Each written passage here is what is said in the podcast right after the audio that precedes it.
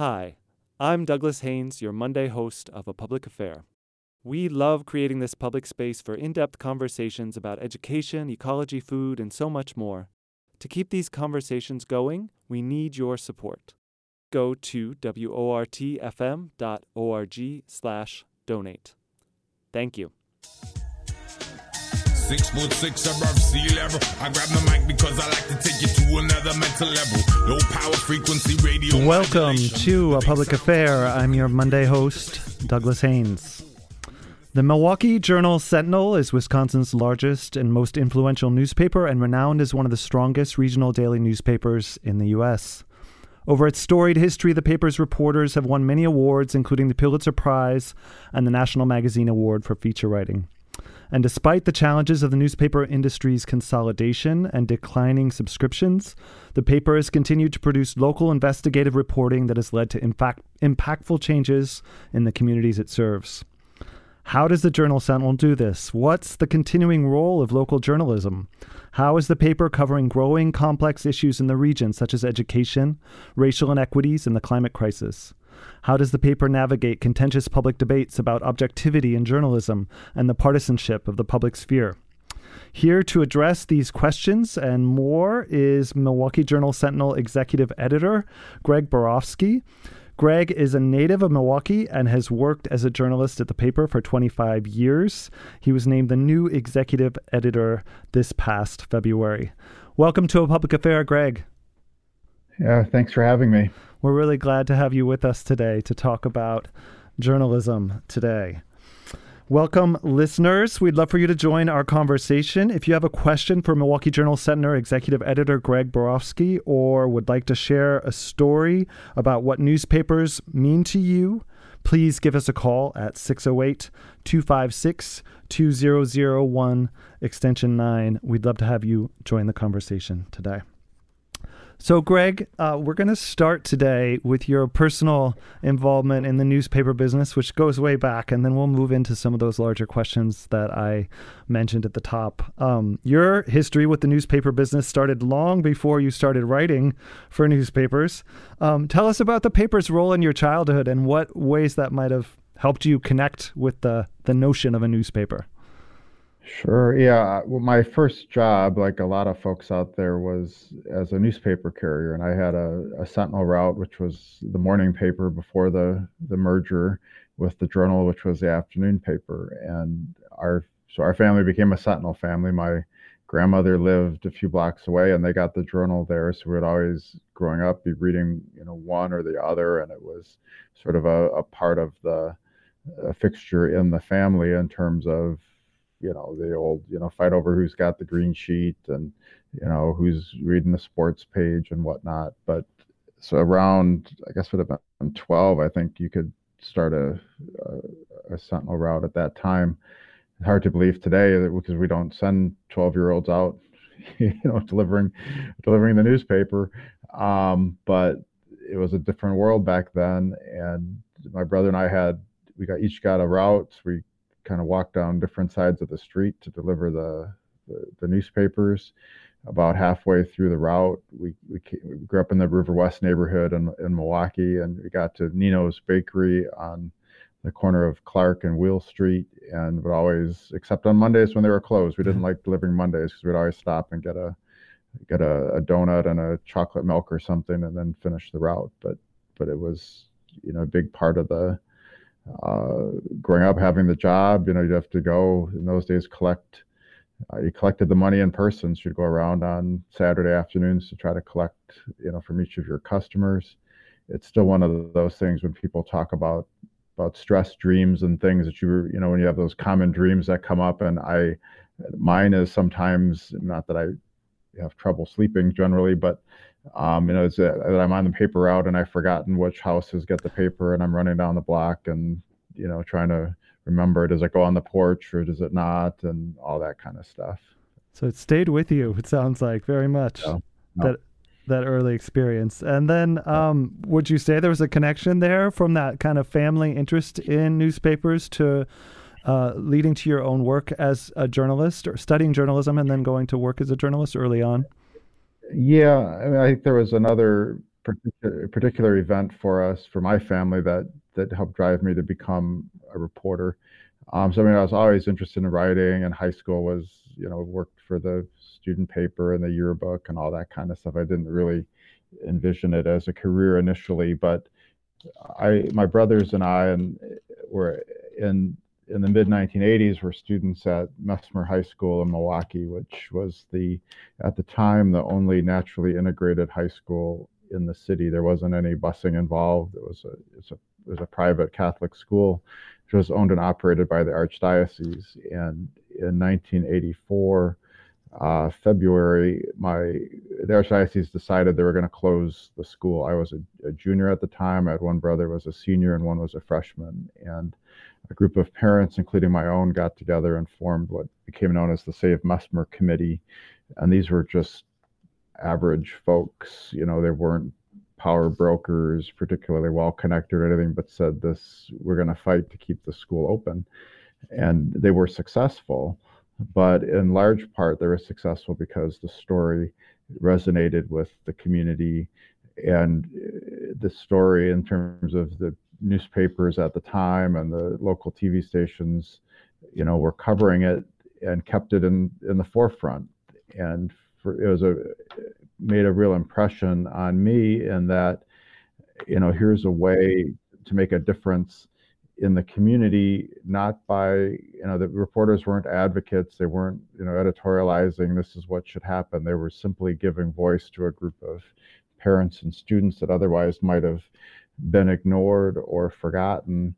And in doing so, elevated that that story and our our situation and our request to purchase the building and reopen the school so that it made a real you know profound difference in terms of you know thinking about what you can do in a career in journalism simply by by telling stories that that need to be told and then you went on to do just that of course um, you worked as a reporter for 25 years at the journal sentinel um, you wrote an article just this past august after 25 years at the journal sentinel here's what i can tell you about our future and in this piece you tell the story of your first assignment at the paper and and what it taught you um, let's jump into that those early reporting years, and then again we'll we'll move yeah, the picture yeah, out more broad. For sure, yes. I actually started. I had before I came back home to the Journal Sentinel. I, I, worked in Indiana at a small paper in in Marion, Indiana, for about three years, and then Lansing, Michigan, covering state government for just about six, and was excited to come back to Milwaukee to cover cover City Hall. And the the first assignment I had um, was in the Lincoln Park neighborhood, one of the kind of the nor- northwest side of Milwaukee, and they were experiencing some flooding when with, around Lincoln Creek. Um, and you know, whenever there'd be heavy rains, there'd be flooding or hit people's basements, and it was becoming intolerable for the residents who were pushing for you know some changes with the sewerage district. So I went out to a news conference that the um, the neighborhood um, organization was having to call attention to it. And afterwards, of course, introduced myself to the to the alderman, who was Alderman Marvin Pratt at the time. Um, later became council president and then acting mayor. And now, and then the the neighborhood, the president of the neighborhood group was Al Holmes, who, as I walked up, introduced myself, and he looks at me, he says, "Say that name again." So I, I repeated my name, and then he says, "Who's your dad?"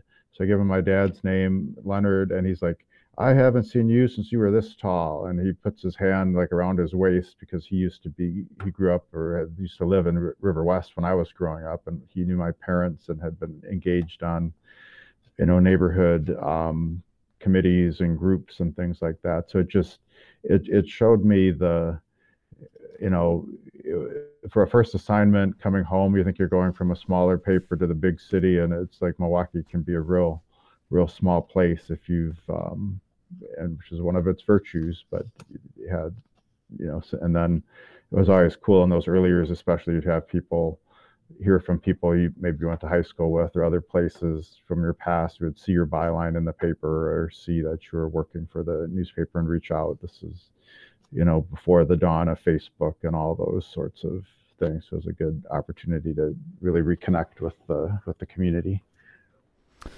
You're listening to A Public Affair on WORT 89.9 FM. I'm Douglas Haynes, and I'm talking today with Milwaukee Journal Sentinel Executive Editor Greg Borowski. If you have a question for Greg or a story to share about what newspapers mean to you, what uh, you are wondering about the current state of journalism and how journalists do their work, this is a great time to have an opportunity to have those questions answered or share that story, give us a call at 608 256 2001, extension 9, to talk with Milwaukee Journal Sentinel executive editor Greg Borowski.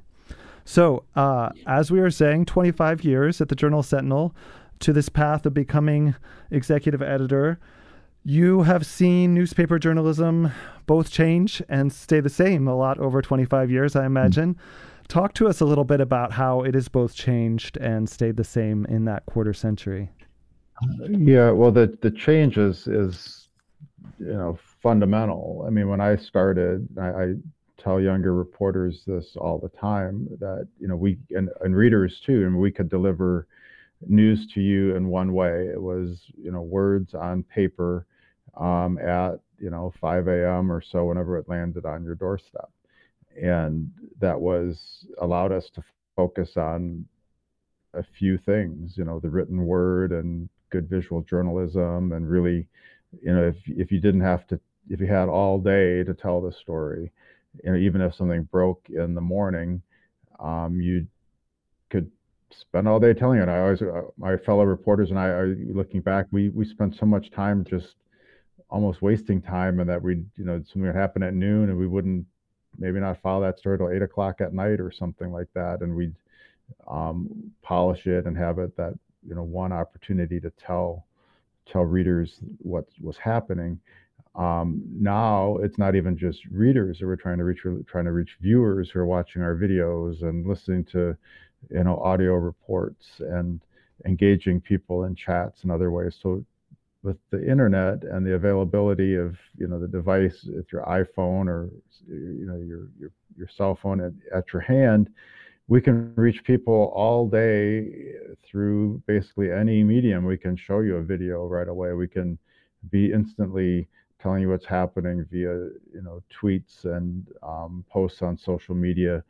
You know you can turn on a packers game on on on sunday and get into a, a, live chat with our reporter who's sitting at Lambeau Field. So there's just so many, many more ways to to engage with us and for us to um, to send and distribute information. Um, it it's it's just a fundamentally different you know dynamic than it was. It puts us on our toes in that you know to hire a reporter today. I need somebody who can uh, is familiar with you know audio and video and all these different elements. He's adept at social media. Um, you know in the old day to go back to the, the, sentinel and the journal analogy the sentinel was the morning paper and was a little more newsy than the the journal. It was a little scrappier and you'd get you know as best you could the breaking news and developing news that morning in the sentinel the journal on its deadlines would have time usually to sit back and provide more of an enterprise look ahead look or a deeper look and dive into the nuances of the story. So our reporters today, if you're a Journal Sentinel reporter, you've got to first write that Sentinel story, which is you know the urgency of what's happening in the moment and get it posted quickly. You probably have tweeted it uh, that event as it's going on but once you've written that story of the basics of the news, you have to turn around and write a story that has, you know, depth and context and perspective. And that's writing the journal story, so to speak. And that is what hopefully is what winds up in your newspaper the next morning. And so it's you're really doing two and three jobs as you were doing before. Um, you're also doing it under much more uh, scrutiny, um, maybe not more scrutiny, but this, those who are giving you scrutiny have the ability to just tweet at you and email you and criticize you in the moment. Um, and and in, in, this age of sort of vitriol and division in the country, we're kind of sometimes are targeted, so it's a lot harder for reporters to do their job. I would say the things that haven't changed are, I mean, fundamentally, people in this business want to tell a story. They love getting out there and getting information and turning around and sharing it with readers, viewers, listeners, um, whatever the, the the platform is, and to be able to tell it quickly and in, an engaging manner is still, you know, vital vital skill. Um, anybody who gets a scoop still loves to get the scoop. Anybody who does a big project that exposes a problem or rights a wrong, you know, loves to get that the same way they did before. It's just that the you know the tools are much different, and the dynamics around it are much different. Mm-hmm. I want to build on that a little bit. What you were just talking about there, in terms of the storytelling skills remaining the same, and uh, relating to people is so important for journalists as well, and uh, asking good questions. Um, for all the talk, which you framed really well about the ways that different forms of media and reaching an audience have changed uh, the whole nature of the job. Um, what about those kind of core ways of relating to people has remained kind of steady or central to what a, a journalist does? Oh well, for definitely, it's things like, I mean, you have to be able to approach strangers, ask them to tell their story. Sometimes we're amazed at the stories people are willing to to share with us. Um, you have to be, um, you know, come at folks with a humble attitude. No one's required to talk to us. Um, you know, to come at people in a, a manner and approach them where help them understand what we're doing and be very um, open and upfront about here's the type of story we're trying to write. Here's why we're talking to you. Here's what you could bring to the story. You know we spend a lot of time as we always did with uh, sources or subjects if there's a particularly sensitive topic just to make sure they understand that um, you know what you say may have ramifications out there that you may be making an allegation about something or or even just telling something that happened to you can these days especially create more uh, you know more blowback and things that that in the past just weren't things to think about. I mean it's like in the past when i was starting out i can't remember any cases where someone was like a, a, a, a subject of a story would find out later and say, well, my gosh, why did you read this? Now I'm getting harassed or annoyed or whatever. But now people will look up, might look up a source on social media and, and, you know, tweet at them or about them. And it's, it's a lot of that, you know, part is, you know, makes it more of a, a challenge to, to navigate um, our way through.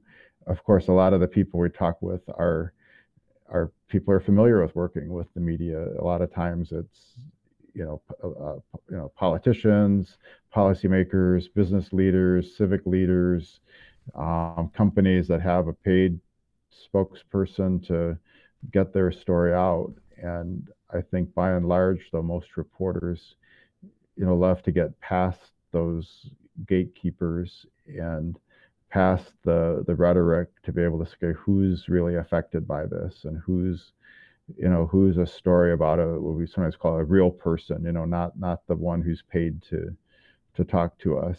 And you know that's still a it's a bit more challenging sometimes but it's something that reporters really like to do and to get to to tell those stories of individuals that are making a difference or or have something to say. A lot of what uh, you were just talking about resonates with what many of the journalists I've talked to over the past year or so on this show have emphasized, which is the importance of sharing the process of journalism with the public. Um, many journalists, including um, your own colleague there, Raquel Rutledge, who I had on uh, a few months back, really talked about uh, how important that is that people understand what journalists do and, and why they do it. Uh, could you talk a little bit more about that and maybe how, as a, a, an organization, you all are, are collaborating and working on that? There at the Journal Sentinel?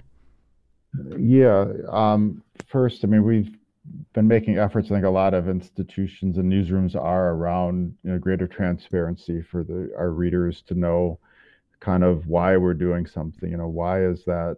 You know, a lot of people, if you said in this day and age, and if you're using an anonymous source, some people might be suspicious that the source even exists. You know, so we would say, here's, we want to say if we're using someone who's unnamed in a story, that we explain in the story why we're um, using them, what level of knowledge they may have. You know, maybe it's for retribution, they're afraid of retribution or or whatever it is.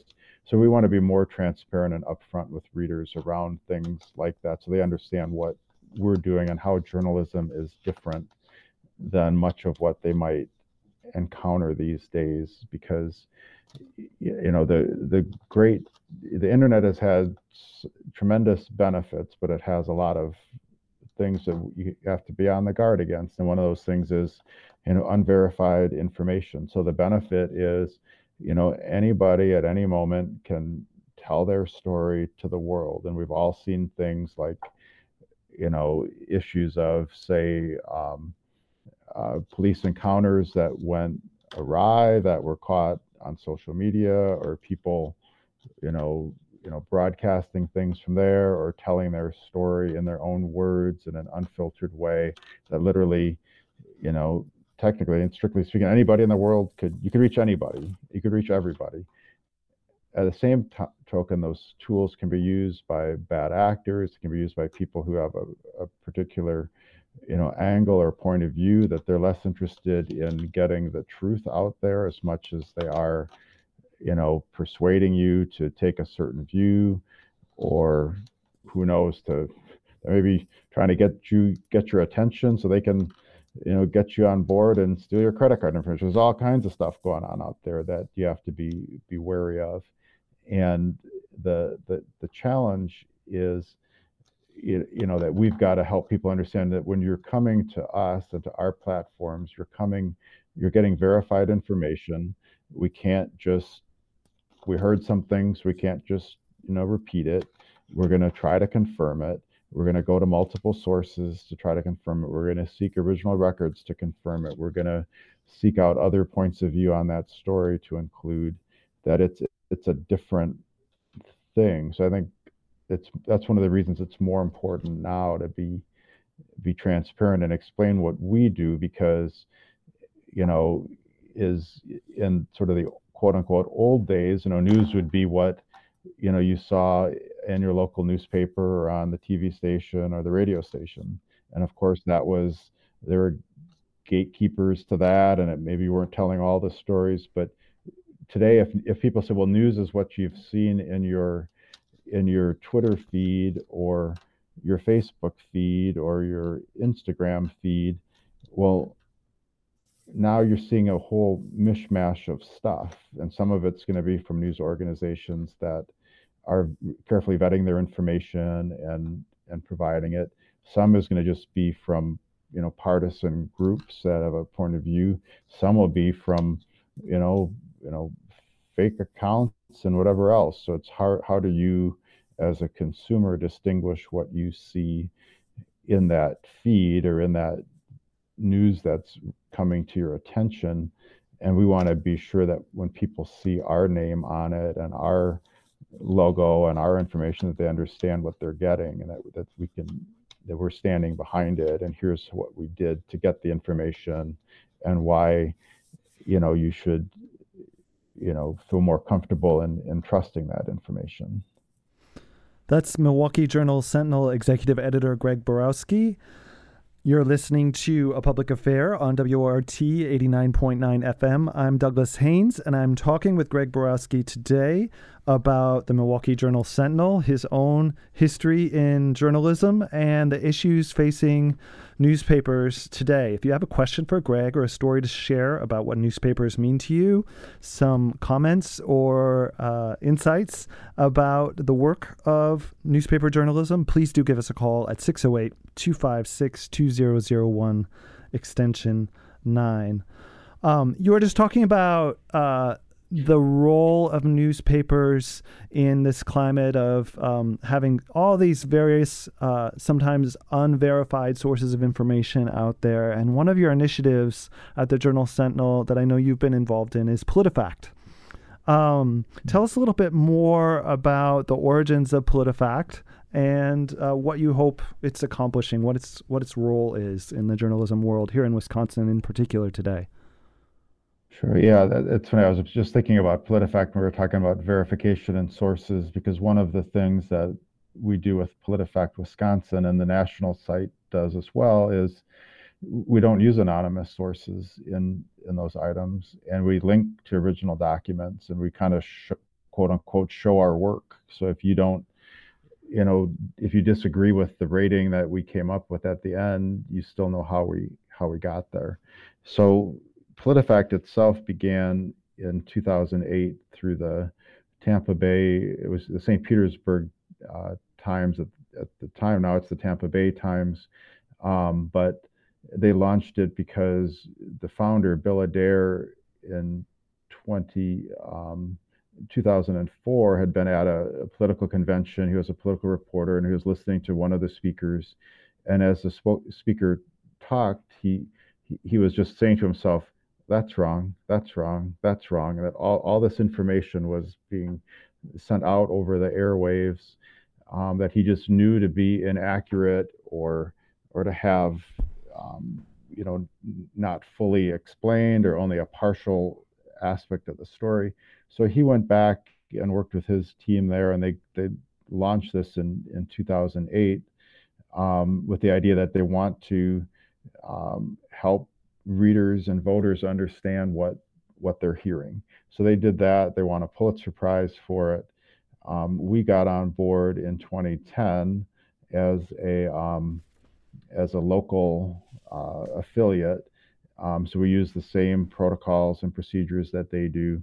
We've rated now almost 2,000 items since then. We got a, a very busy start because if if you um, think of that fall of 2010, and then that was when Scott Walker was elected governor, and in the early uh, 2011 was Act 10 and all sorts of things. But we've we've done a whole host of items. The, the mission for our reporters is to go out there to take a specific claim, uh, try to look at it and hold it up to the the rating scale. Um, I always tell people that who sometimes they worry more about the rating, like, well, I think that's you know mostly false and not half true or whatever is you know you know don't worry about the rating as much as the information that you're getting because the information that you're getting can can provide a lot of great insight to you about the issue because we'll walk you through. Here's what the person said. Here's the evidence they're offering. Here's where that evidence might might fall short. Here's where it's um, you know here's where they're solid and we always rate according to the same definitions so that you know we try to be consistent internally and if and across the network of PolitiFact sites but it's it's when we started off and the national site did, there weren't a whole lot of places doing it. I mean, the Washington Post started somewhere in there, and the New York Times now has variations, and everybody's doing it. Um, when we started off, it, you know, wasn't nearly as it is today to be able to try to fact check in, in real time, but sometimes that has its own dangers of trying to make a, a rash judgment. We've had a lot of ones we've rated where where you think of you go in thinking oh yeah that's probably false and it turns out it's it's mostly true and that's really what we're trying to help help readers understand one of the things I really appreciate about it is is what you were just describing. You're inviting readers into that process of uh, gathering information to verify or, in some cases, debunk a, a statement, right? And it's another demonstration of that process that you were talking about earlier of inviting the public into seeing how journalists go about verifying information, how they how they do their work, and I think it just prevents or presents another angle on that for readers uh, in the political realm. Yeah, that's what we're really trying to do is arm people with more information that will help them, and you know we list not only do we not use anonymous sources and we try to find original documents, we list with every item online who we interviewed, what stories we looked at, what reports we studied. We always try to get to things like is there a, a gold standard source on it, such as the uh, the, the legislative um, uh, fiscal bureau, which may be scoring it for Republicans and Democrats alike, and and they or groups that have a, a very neutral, you know, standing to help the reader, you know, understand it in in the end. I mean, it's I think it's makes a difference if you're a, a voter who genuinely wants to be informed. I think if you're a voter who is so dug in on a particular point of view, almost whatever we write is probably not going to, you know, change your your point of view. And we recognize, you know, in politics, there's going to be strategies and and so forth. I remember one of the early on we had the um, a, one a U.S. Senate race, and, and someone was backing one of the candidates.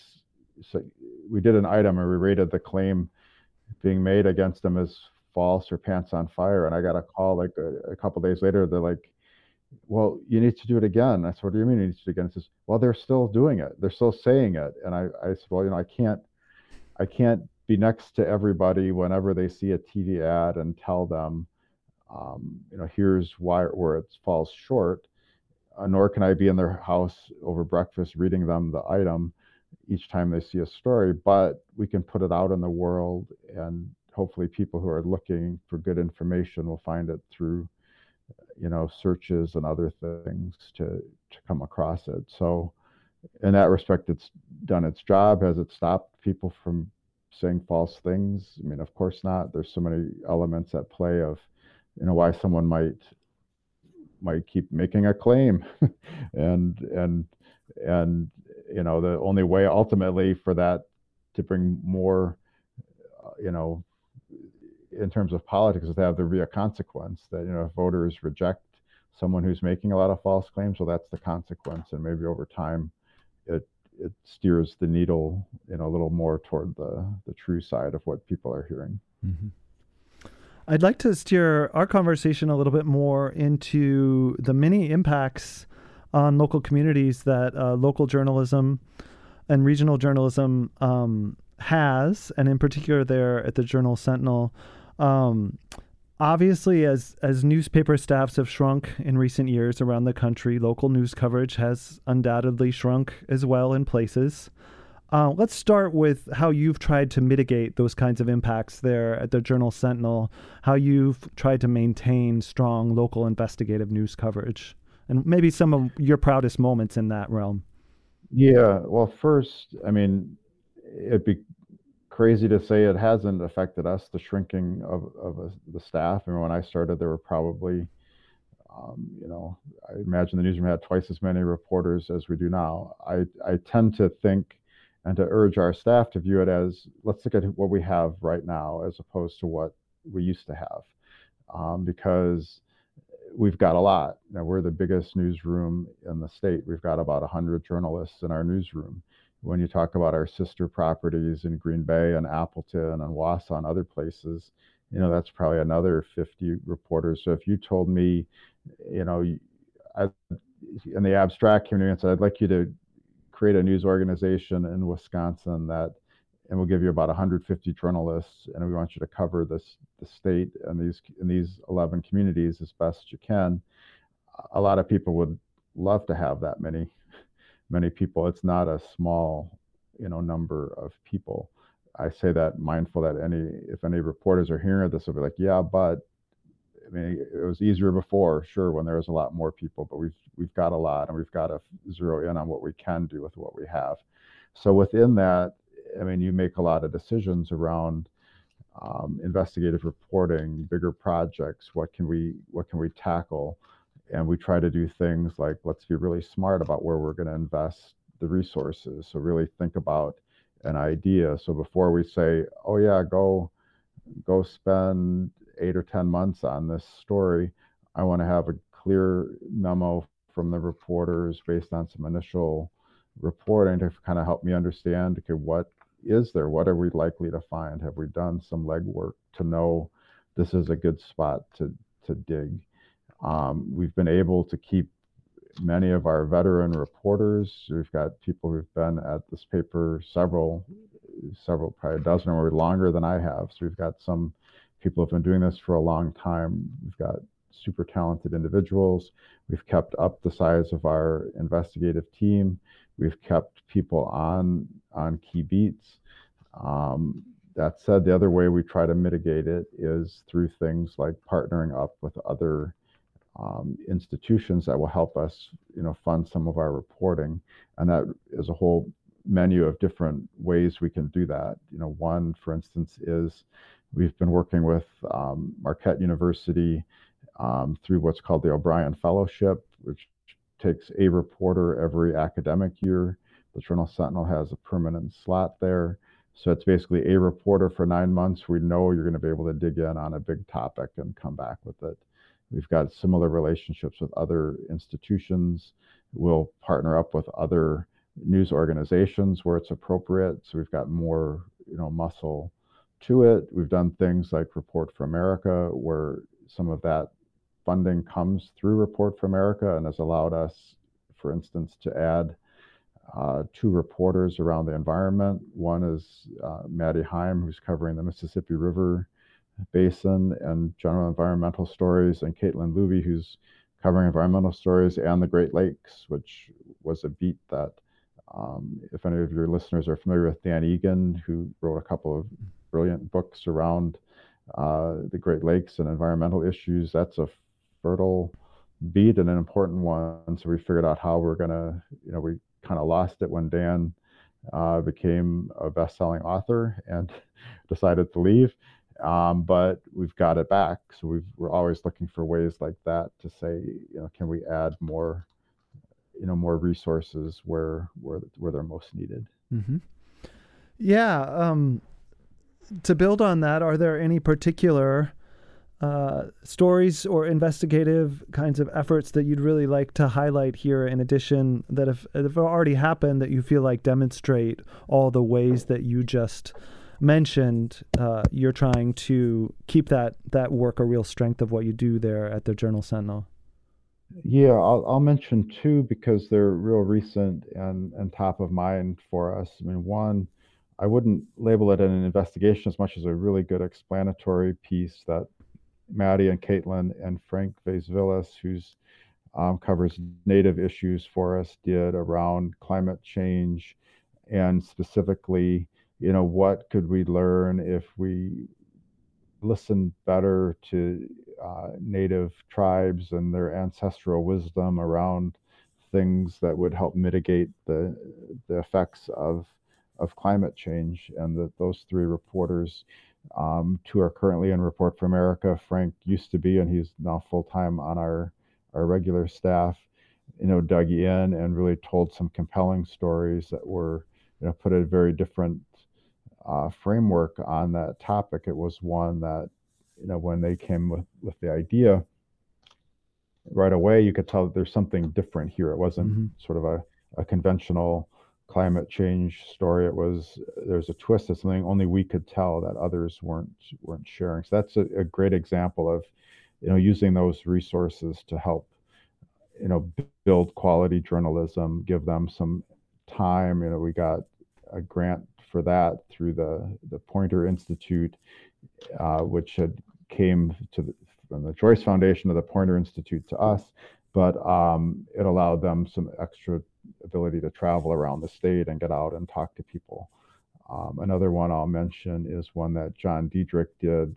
Uh, this, he still has another installment coming in about a week and a half, I think, through what's called the O'Brien Fellowship at Marquette. I just had mentioned that, and that's a program where visiting journalists come to Marquette's College of Communication and work with student journalists as assistants and get the academic year to go deep on a topic. And John's stories are about um, uh, gun deaths in Wisconsin. And he was able to, because he had the time and resources uh, to do it, he could uh, do a couple things. We started off trying to figure out, well, what is the true, the, sort of the big question we're trying to answer is what is the true picture of gun deaths in Wisconsin? Um, and not you know, just through the lens of homicide, which puts a very Milwaukee focus on it. But if you look, if you add in suicide mm-hmm. and accidental deaths and things like that, it shows that you know, guns and gun safety are a much bigger issue across the state than people probably um, even imagined. And he, we set out initially, we thought we'd get access to a state database on every, because they track every gun death in the state. Um, there is a specific provision in the law that said we couldn't have that database. So we said, look, we're going to go to all 72 counties and try to get it ourselves. And we got it, you know, 71 out of 72 counties. We got information on on gun deaths in those those counties. So it's the most complete picture that anyone has ever had or explored, and it's allowed John to you know really build up his knowledge around that and to really show better what the picture is, and hopefully that'll have you know some impact on debates and discussions around anything from uh, you know gun safety measures to suicide prevention measures to to whatever else. But his mission there was to come at it and and just try to answer that question what is the true picture of of gun gun deaths in the state and what do we can we learn from it? And so he's you know done a lot of uh, interviews out and about on that and i think it's bringing a deeper understanding to it probably than we've ever ever had that we wouldn't have been able to do. And that is the kind of reporting where you, you mentioned earlier in some of the the pulitzer prizes and things we won and i was an editor on a lot of those those projects I would put the, these that work up against any of them. It's just as good if as work from 10 years ago or 20 years ago, and we're still doing it because we've got that commitment to get it done, and we'll we'll always find a way to do it. You're listening to a public affair on WORT 89.9 FM Madison. I'm Douglas Haynes, and I'm talking today with Milwaukee Journal Sentinel executive editor Greg Borowski.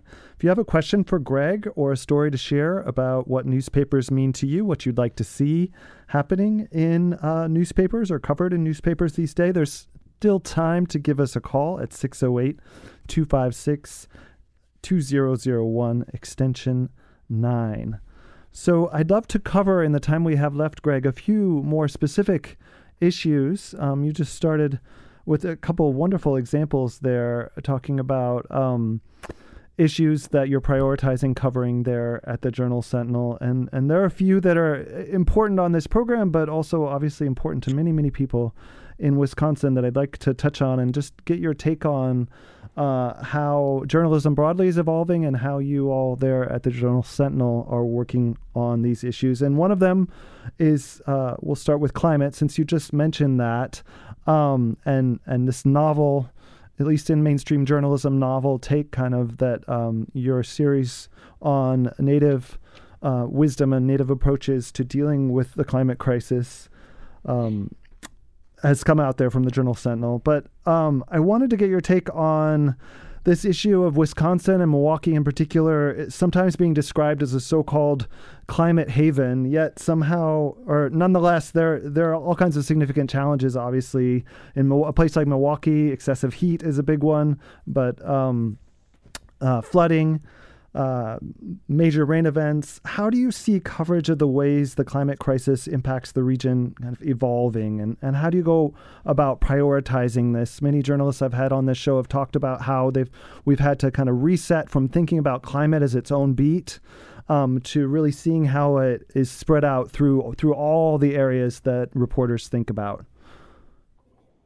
Yeah, I mean that last point is a good one, um, and we it applies to a whole bunch of things, you know, public sure. safety, different issues that are across all the different beats. So what what we've done is, and my thought is always, okay, if if it's everybody's job, it's nobody's job, but you also don't want it to be strictly one person's job covering it. So you need sort of that balance, and, and we've got you know the team that we've got around it. Um, uh, Maddie and and Caitlin, especially Caitlin, came to us. She's a she has a PhD in, in in climatology, for instance. So she's she's she knows her stuff, you know. Um, and um, so we're putting you know some expertise on it and some real focus on it with the idea that you know you, you can't just write the occasional story you have to look for ways to partner up with other reporters how it affects different beats different things i mean it's sort of and it, it goes in, in the same sense of like if you say okay yes we we may be based on our geography and and other factors we may be in a better position than many parts of the world that doesn't mean we're not affected and you have to sort of be able to tell that story from that vantage point of okay, what are the impacts here in in the state? What is it going to mean for uh, the, the, issues you and points you mentioned, but also things like you know future uh, you know future population mm-hmm.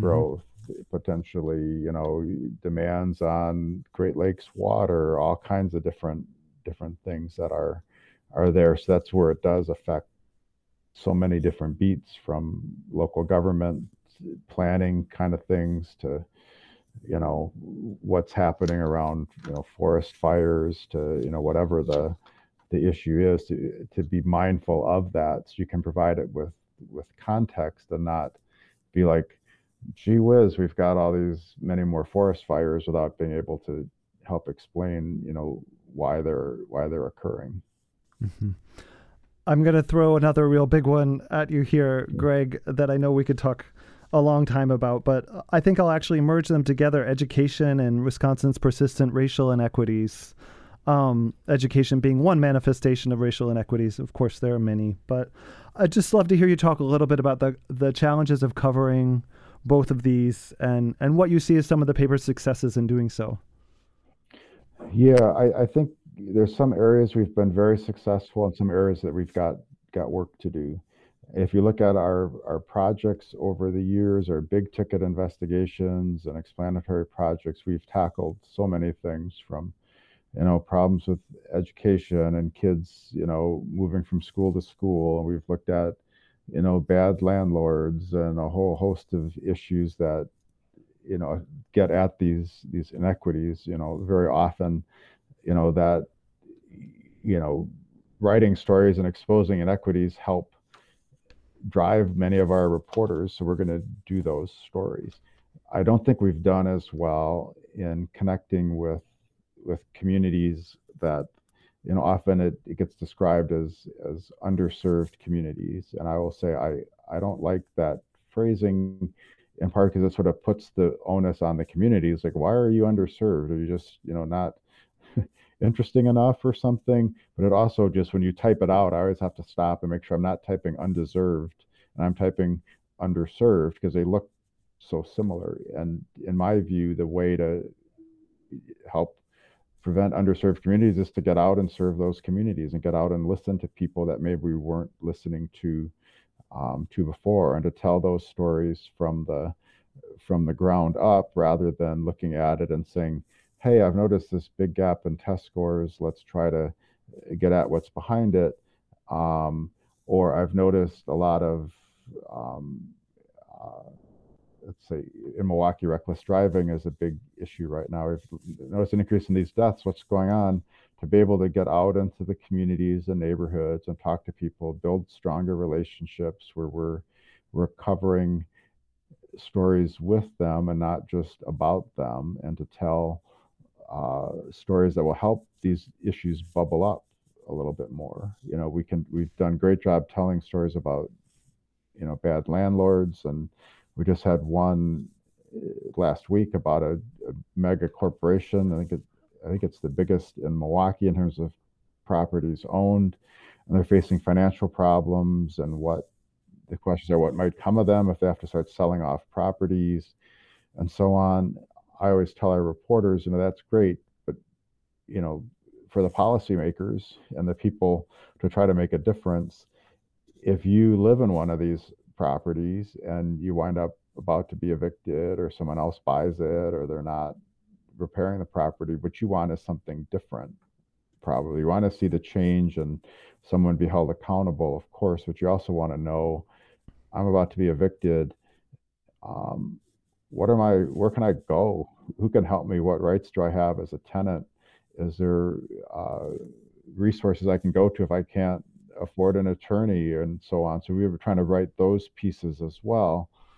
Um, and sometimes those are pieces of information more so than stories. You know, it's like how do we help you um, access government services or know your rights and things like that. So that's an area I think we've we've been making progress, but still need need to do better at.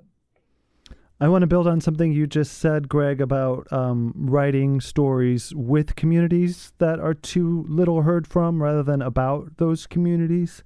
Um, and this relates to one way uh, journalism has been trying to do that is to diversify newsrooms, diversify the the people included in in telling the stories, right? Um, and there's been an ongoing discussion about how this, including more perspectives, more diverse backgrounds, whether they're racial, socioeconomic, etc., may complicate traditional notions of objectivity. This flared up um, recently when New York Times Magazine writer Jazmine Hughes, who was forced to resign over a signing of an open letter of writers against the war in Gaza, recently said something on Democracy Now! I think that objectivity is a wonderful, beautiful project for a world that does not exist. Um, that's one critique of the notion of objectivity. There are lots of others out there, um, but uh, we don't have a lot of time left. But maybe your your notion of how uh, diversifying newsrooms and complicating notions of objectivity is is coming together right now, and and what you try how you try to talk with your reporters about this. Yeah, I mean, we've tried in a couple different ways. I mean, first we're we've been working and continue to work to get you know bring more diversity to our newsroom on the staff. I think the more points of view and the more back different backgrounds people have and different life experiences, the better you are. It it it would be sort of anti-journalism in a way if you didn't support greater diversity because that's that's more information that's more insights. It's going to make you a stronger um, institution and be able to do to do better work.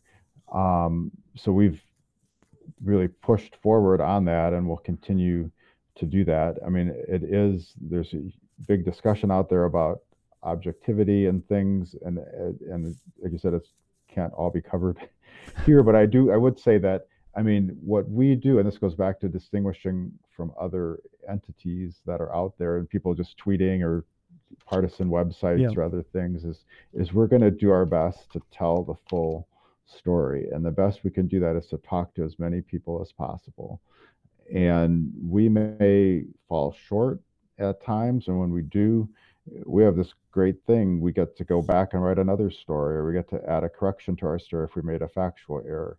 And we will keep working toward that to provide a more complete picture. Often people will look at it and say, well, well, yeah, but that particular story didn't say this. And the answer is, well, right, but we've got six other stories on that topic. And over time, we'll be do better at getting toward the, you know, whatever the full on you know the truth is or that uh, mm-hmm. you know that full picture but you can't in a 15 paragraph story tell every piece of information so you're going to pick off what you can in that piece and sometimes people see that and think it's bias when it's just the practicalities of telling a mm-hmm. story mm-hmm. in the in the moment facing a deadline well, unfortunately, we're going to have to leave it there today, Greg. But uh, we, I'm so glad we got to cover a lot of territory. Uh, it's been a real pleasure talking with you. This is uh, Milwaukee Journal Sentinel executive editor Greg Borowski. Thanks again for joining us, Greg. All right, you're welcome anytime. And thank you, listeners, for joining us as well here on A Public Affair, WORT 89.9 FM Madison. My name is Douglas Haynes. If you have appreciated the program today, please do find it wherever you find your podcasts. I'd like to thank today's engineer, Andrew Thomas, producer Jade Isiri Ramos, and news director Shali Pittman. Thanks again, listeners, for joining us on WORT 89.9 FM Madison. Stay tuned for Madison Book Beat. On today's show, UW Madison professor Stephen Kantrowitz talks about his new book, Citizens of a Stolen Land A Ho Chunk History of the 19th Century United States never pre-recorded with information that would never be reported. Disregard the mainstream, media distorted.